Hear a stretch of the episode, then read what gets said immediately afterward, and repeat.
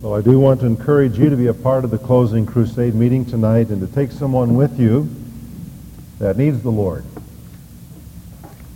And I want to encourage you to get there just a little bit early tonight, too. Uh, although there's overflow outside, I don't think it's going to be the best night to be out there. So you might want to get there a few minutes early. We're going to open our Bibles together to the book of Jeremiah, the 32nd chapter, where we're continuing to study about Jeremiah's view of God in this prayer that he offers to the Lord. Not only in his prayer to God, but in God's response back to him, we learn a great deal about God. Now, that's important for us, as we're going to see today. In Jeremiah chapter 32, we have looked at verses 17 and 18. And today we're going to just to get into verse 19, but I'm going to back up into verse 18 to catch some of the flow, where he says, O great and mighty God, the Lord of hosts is his name, great in counsel. Great in counsel. And now turn to the New Testament, please, to the book of Ephesians and the first chapter where we see a New Testament counterpart to what we just read briefly in Jeremiah. In Ephesians chapter 1, beginning in verse 9. God made known to us the mystery of his will according to his kind intention, which he purposed in Christ, with a view to an administration suitable to the fullness of the times, that is, the summing up of all things in Christ, things in the heavens and things upon the earth. In him also we have obtained an inheritance, having been predestined according to his purpose, who works all things after the counsel of his will. Today we look at this idea that God is mighty in counsel. Anyone with any sense or any reason can see that we do not live in a world that is random, that is left to chance. Now, I recognize that some people view life as a big chance. Some people view investing as gambling. And we have a whole so-called industry that is springing up around our country around the, the idea of gambling, randomness, and chance. I think that that is popular not only because uh, people like to take risks and because it raises money for the state, at least the state thinks it does, but I think it's popular because the idea of randomness and chance is the whole philosophy of existence in our culture. We have lost in our culture the idea that there is purpose to life. And we need to get that back in our hearts. Uh, we who are God's people can lose that as well. We need to come back to the understanding that the Word of God gives us, that the universe is ordered, that it is predictable, that it is constructed on laws and principles we need to come back to what the Bible teaches us, that intelligence designed us. And not only us, but all of nature around us. We sometimes imagine that history is left to the arbitrary whims of people, or as it were, the roll of the dice on the table of possibilities. The average person builds his life around this idea that there is a lady luck or a father fortune who are more real to them than the sovereign God who has decreed, in fact, the events of life. So what I want to talk to you about this morning is developing a biblical philosophy of life. Developing a way of looking at life that is thoroughly grounded in theology and what the Bible says to us about God. To do that, we have to strip away some of the stuff we get from our culture, where the idea of randomness and accident and chance are constantly bombarding us. We have to strip that away and replace it with what the Bible teaches, that life is ordered by a sovereign God. Now, because of our culture's view that life is random, there is a lot of anxiety in our culture. And the whole new religion has been built up around it, and new priests. The religion is called psychology. I'm not knocking all psychology, don't misunderstand me, but I'm talking about, well, let's just term it psychologyism, where, where psychology has become the religion of people. And the new priesthood are the psychologists and psychiatrists of our culture. If people have problems, that's the religion and that's the priesthood that they seek out. Not God and his word someone has poked a little fun at this new religion by uh, imagining this psychiatric hotline. Don't you like voicemail? Me neither.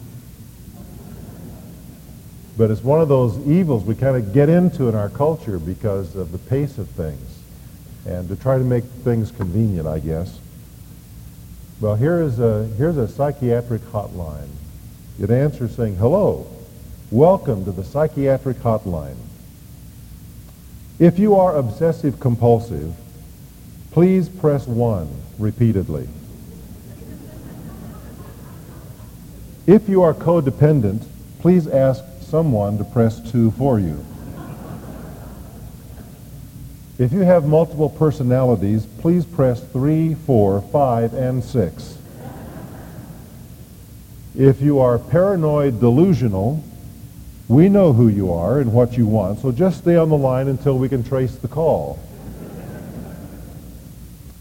If you're schizophrenic, listen carefully and a little voice will tell you which number to press. If you're manic depressive, it doesn't matter which number you press. No one will answer anyway.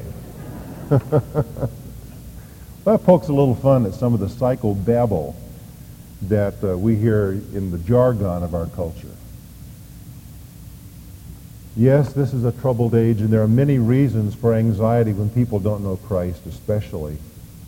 But the answer is not found in this new religion. It's found in, in, in God and in his revelation to us in the scriptures of what he's like. And the way God reveals himself is that he is a sovereign God. Now, if you will get a hold of this, it will fill your life with wonder, humility, peace, joy, and contentment.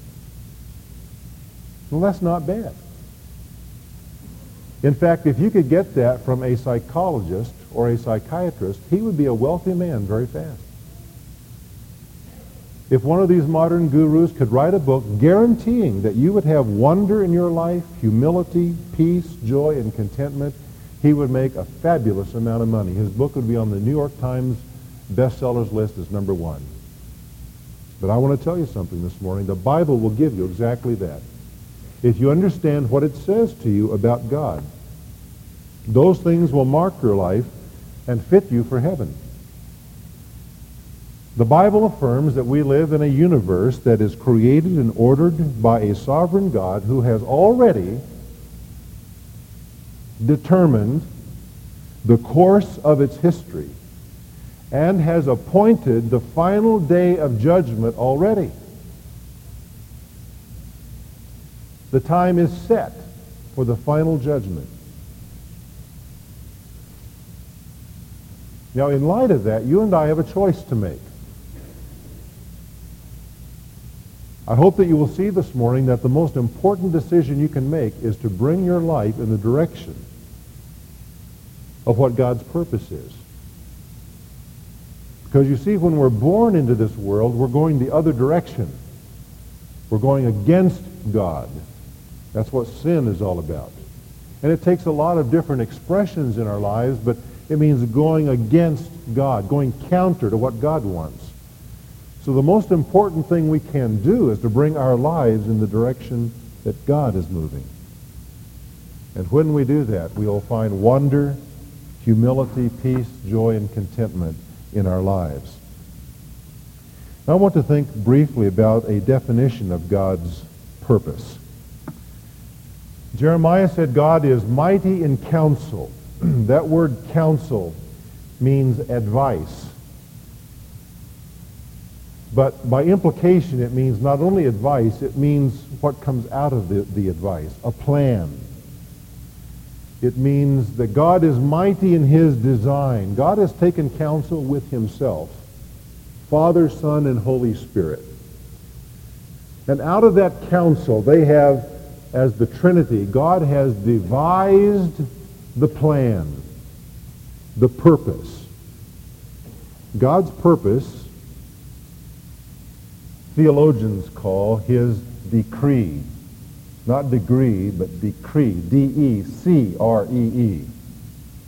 You will see that term used here and there if you read uh, books regarding theology or the Bible. The decree of God. It refers to God's purpose that governs everything. The Westminster Shorter Confession states it this way very succinctly. The decrees of God are his eternal purpose, according to the counsel of his will, whereby for his own glory, here's the key phrase, he has foreordained whatsoever comes to pass. The purpose of God. Jeremiah is expressing in his prayer faith that God is directing the, the history of Judah. Now, that's where he's living, you remember. And right now, as he's, he's offering up this prayer, the Babylonians have surrounded the capital city of Jerusalem. The rest of the land is gone. It's under their control. Their vast army has surrounded the city of Jerusalem. They are beginning to build siege mounts up against the walls and eventually will take the city. God has already told Jeremiah this, and he has told the people. They didn't like it very well, but he's told them. Now, in the midst of this pressure and this anxiety, if you want to put it that way, Jeremiah is praying and he calls God great in his purpose. He is reminding himself in his prayer that God has already established the track on which the, heel, the, the wheels of history must turn. God's already laid out the road, and history will move in that direction. And yet, when God does this, it is important to understand that he is never removing responsibility from man for his decisions. You see, if you took that, that point to the extreme, that God has already charted the course for history, you might go to the point of saying, well, that means then that God has authored sin.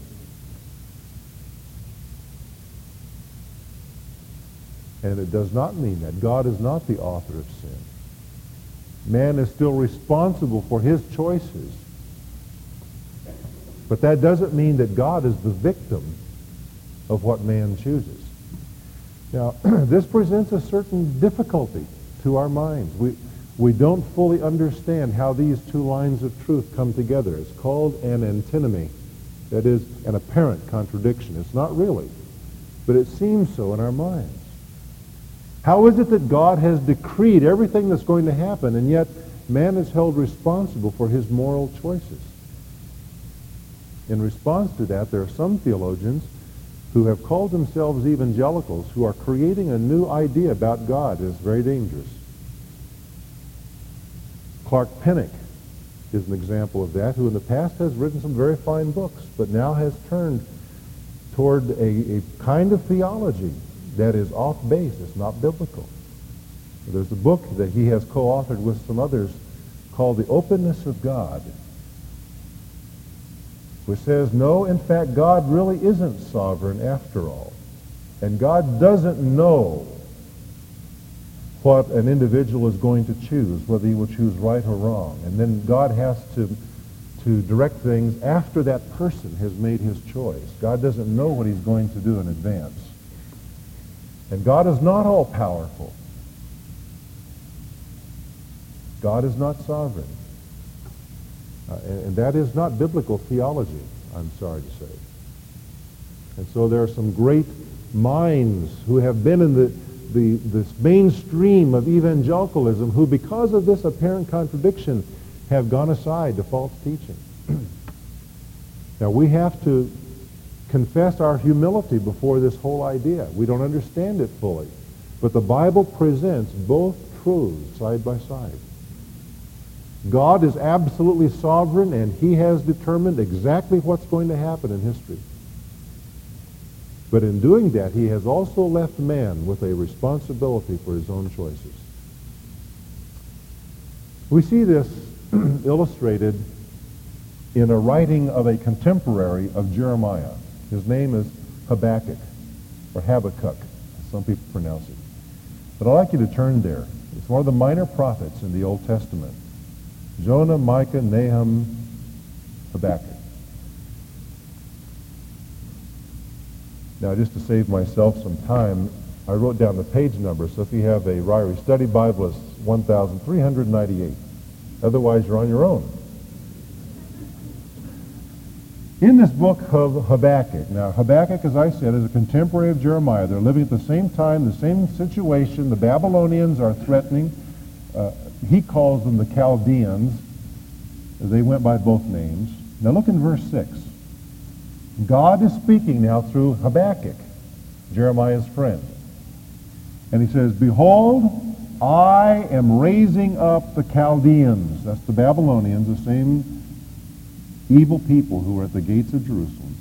That fierce and impetuous people who march throughout the earth to seize dwelling places which are not theirs. They had fearsome armies, these Babylonians. There were worse ones after them, but they were the fiercest army known in human history up to that point. And notice what God says, I am raising up the Chaldeans. They did not appear by accident on human, in human history. They didn't come onto the stage just stumbling in. God says, I have raised them up because God had a purpose for them. And among their purposes was the destruction and the captivity of Jerusalem and Judah because of its sin. God's own people. Remember last week we said God disciplines nations by other nations. That's one way he does it. But now, having said that God is the one who is doing this, look down in verse 11. He explains in these intervening verses what they're going to do with their horses and so on, and how they will come in and, and take them, take the, the uh, Israelites. But verse 11 says, Then they will sweep through like the wind and pass on. But they will be held guilty those whose strength is their God. You see what I'm saying here? In verse 6, God says, I am raising them up and they are going to discipline my people because of their disobedience to me. But God says they are responsible for what they're doing and I will hold them guilty. And Jeremiah said similar things about a number of other nations as well as the Babylonians. So you see that illustration?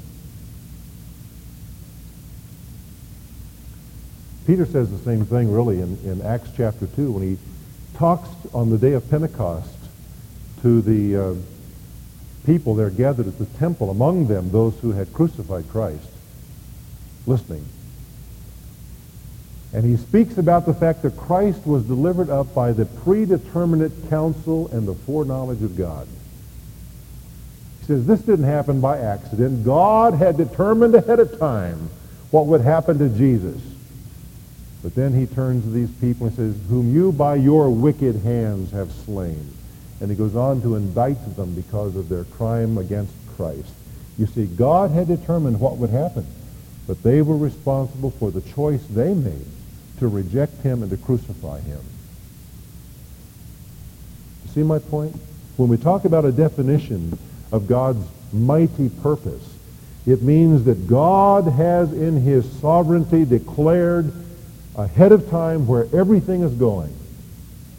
But along the way, each of us is held responsible to God for the choices that we make. God is not responsible for our sin. Now, I want you to turn to Ephesians chapter 1, which is the second part of our text, because it elaborates a bit upon God's purpose. I want to talk about its character. and in doing this, I'm just going to go very quickly through several statements describing God's decree, God's purpose. First of all, it's a single plan. I think the best way to understand it is not that God has many different purposes, although that's true on level B, the sub-level. But level A is that there is one overarching purpose of God.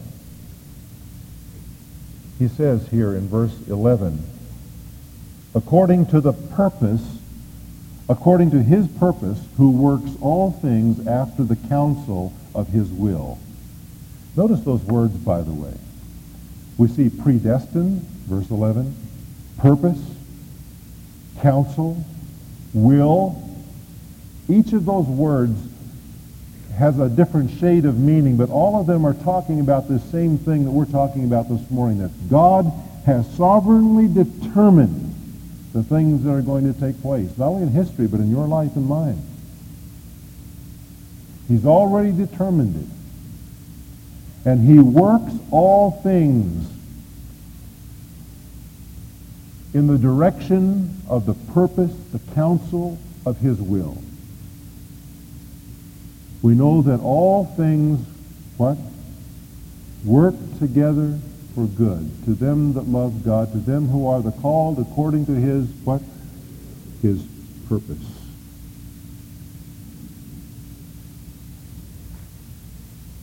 I don't care what happens to you. I don't care how small the incident or how life-changing it may be. Your life is ordered by a sovereign God. And the fact that it's raining today is not because Paul was not a good meteorologist. It's because God wanted it to rain today. Now, don't tell him I said that. He's not sitting here right now because I want to give him a hard time in the next service again, but that's the truth. If you have a flat tire going home from church today, get out of your car and say, praise God. He's working out his purpose in my life.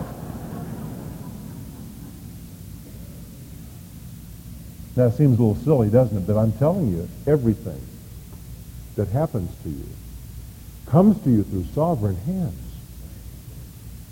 God is mighty in his purpose. And every little piece of it all relates to God's overarching purpose. The first statement is it's a single plan. Number two, this plan was formed in eternity past. Before the universe even existed, God put this all together. He knew you. He ordered your life. He knew the moment you were going to be born. He knows the moment you're going to die.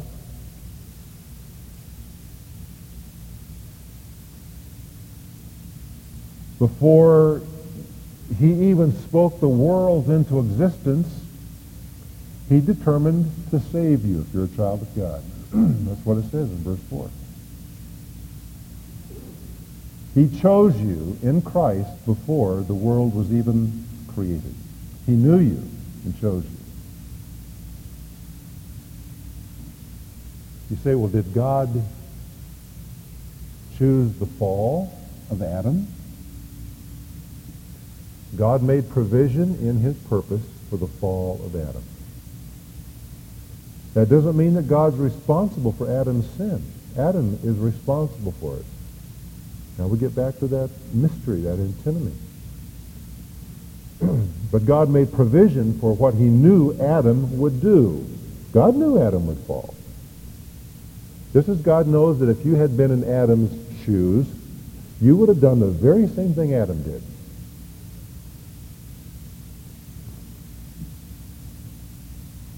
God made provision for the fall in his purpose before he even created the world. He made provision before he created the world for the Son of the Trinity to come into the world as a human being and to die as a sacrifice because of the sin of the Adam who had not yet been created so that that child of Adam who's sitting in Grace Church Roseville today could be saved from his sin. Before God created the world, all of this was already established. And then God carried it out. God's decree, his purpose, included the creation and the maintenance of the universe, the appointment of times and boundaries for the world's nations, the length of human life, the manner of our death. God's decree includes the family and marriage, the propagation of children, human government, the choice of Israel and her future blessing, the creation of the church, which unites Jew and Gentile in one body, all of this. And God's ultimate purpose in verse 10 is defined as the summing up of all things in Christ. In other words, all of these events take place in human history. And just as though we were doing our arithmetic this morning, God says, I'm drawing the line and I'm going to add up everything, and it's all going to add up to Jesus Christ. I'm going to sum up everything in him. Another way to look at it is that all these events are gathered together and everything is going to be under the lordship of Jesus Christ. He says, whether those things be on earth, visible things, or whether they be in the heavens, the invisible to us angels, demons, the invisible things we can't see. He says everything is going to be under the lordship of Jesus Christ. Everything is heading. this is it. Everything is ultimately heading toward Jesus Christ's kingdom, where he will rule over the entire universe, which will be in submission to him. Now, the third statement I want to make about God's purpose is that it is mysterious. As I've said, there are aspects of it that we cannot reconcile in our minds. We can't begin to comprehend it. But just because we can't understand it, we dare not deny it or try to explain it away, as some of these theologians are doing. If we could get our little pea-sized brains around what God is doing, it would mean we're bigger than God. So it should surprise none of us that God is doing things that we can't understand. If we could understand it, then we would have created God. But he's the creator. And he's good enough to let us in on some of the things he's doing, even though we can't possibly begin to understand what they all mean. Number four, God's plan is all wise. That's because the God who has decreed it is all wise.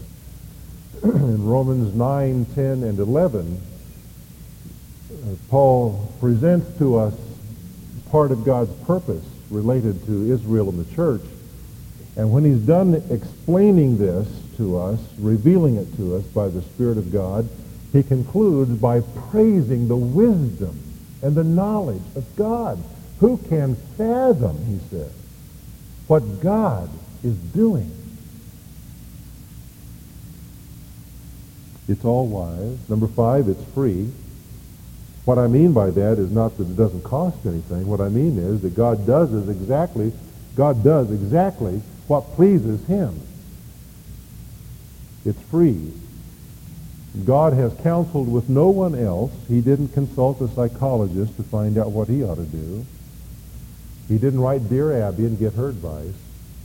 or you or me either. God has determined what he's going to do, and he has consulted no one except himself in doing it. He is independent of everything and everyone else. That's why he's holy.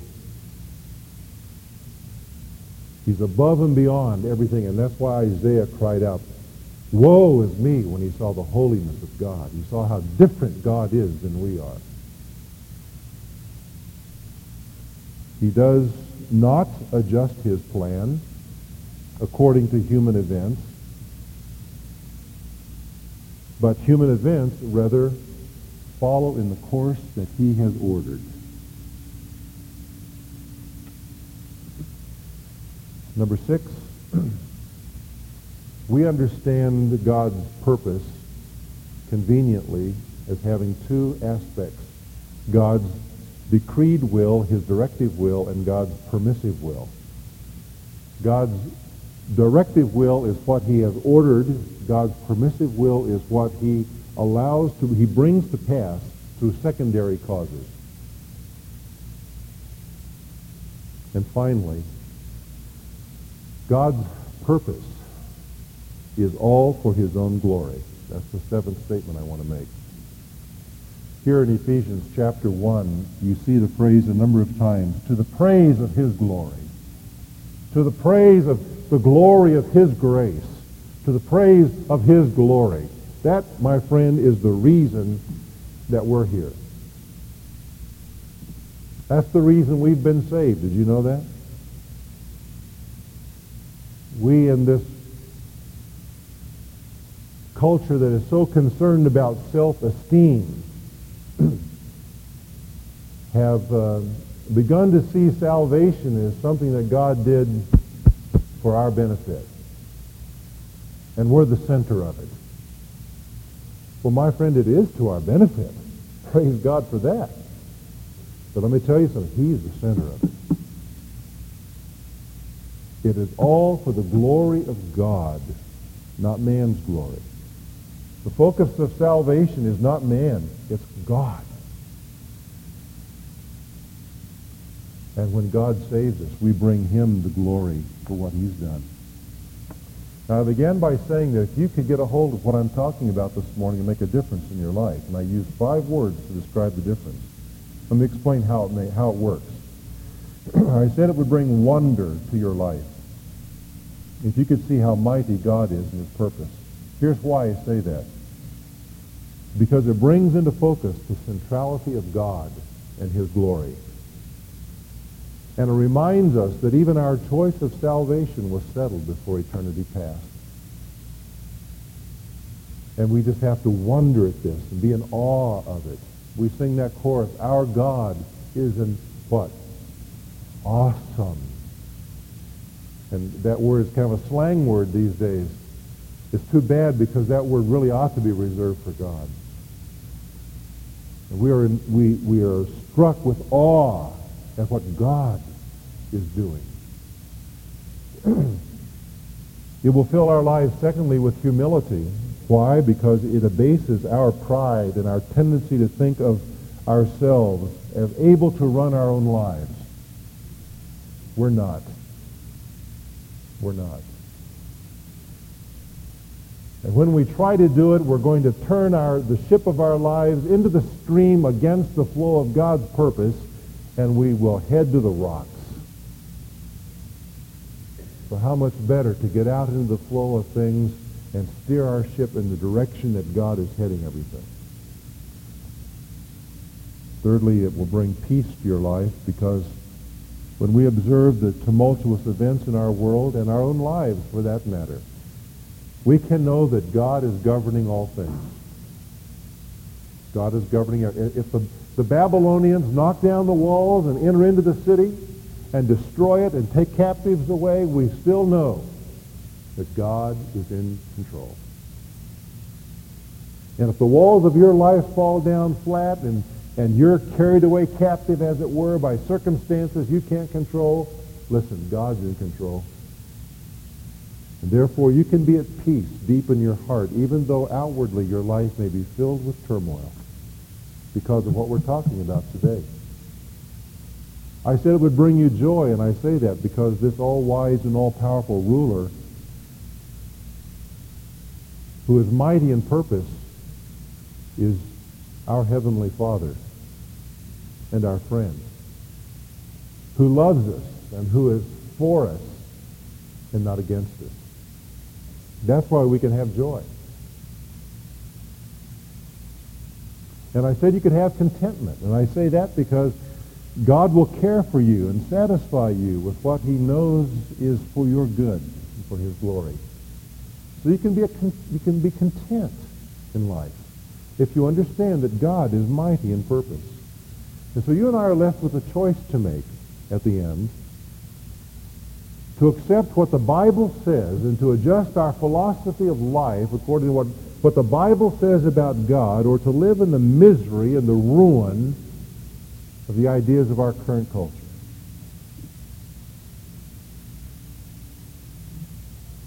And when we understand what the Bible says about God, we can then choose to, to turn our lives in the direction that God is moving.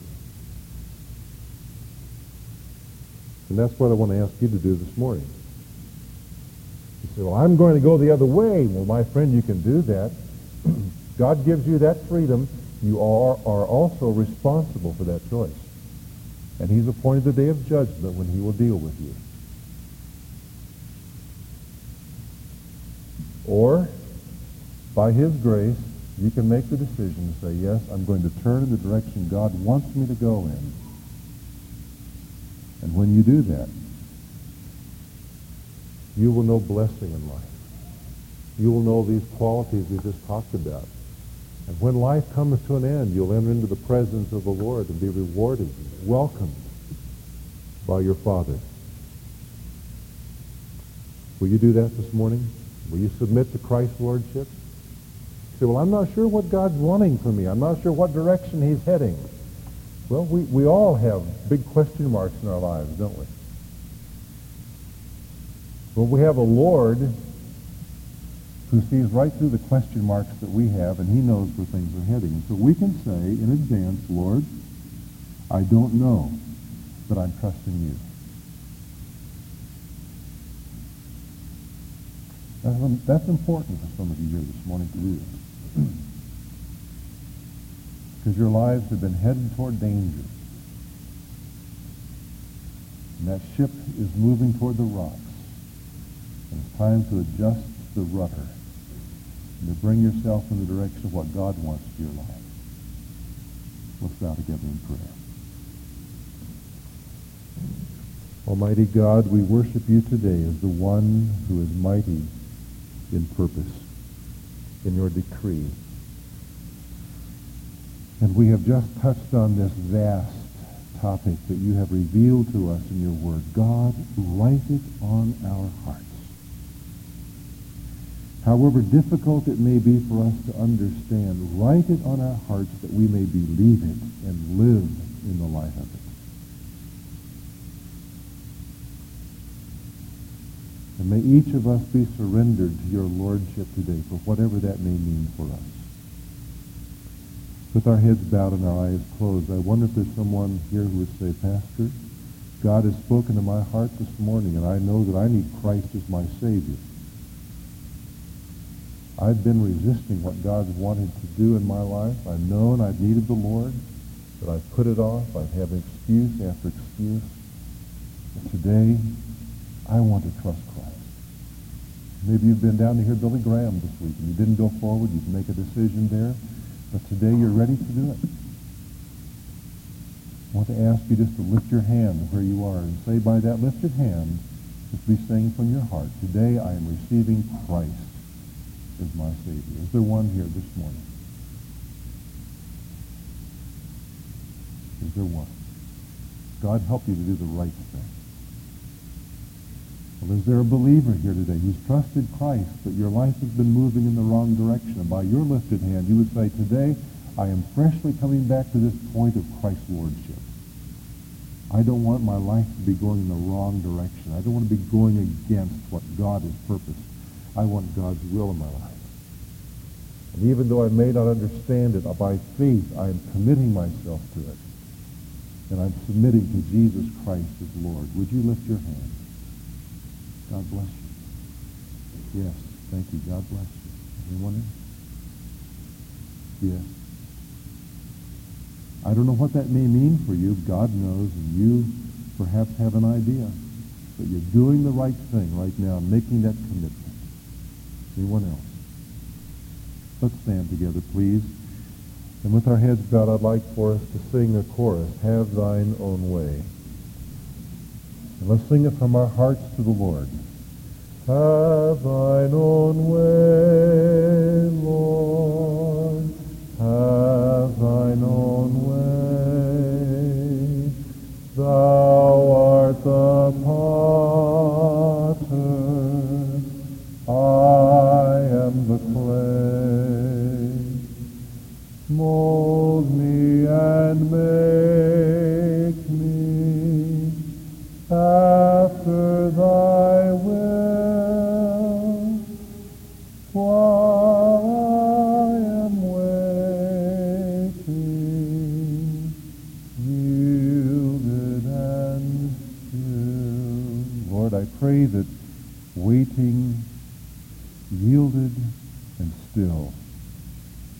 Words describing the heart of each of us as we leave here this morning.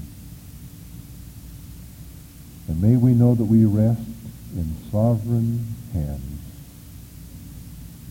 And may the fruit of our lives be changed by that assurance.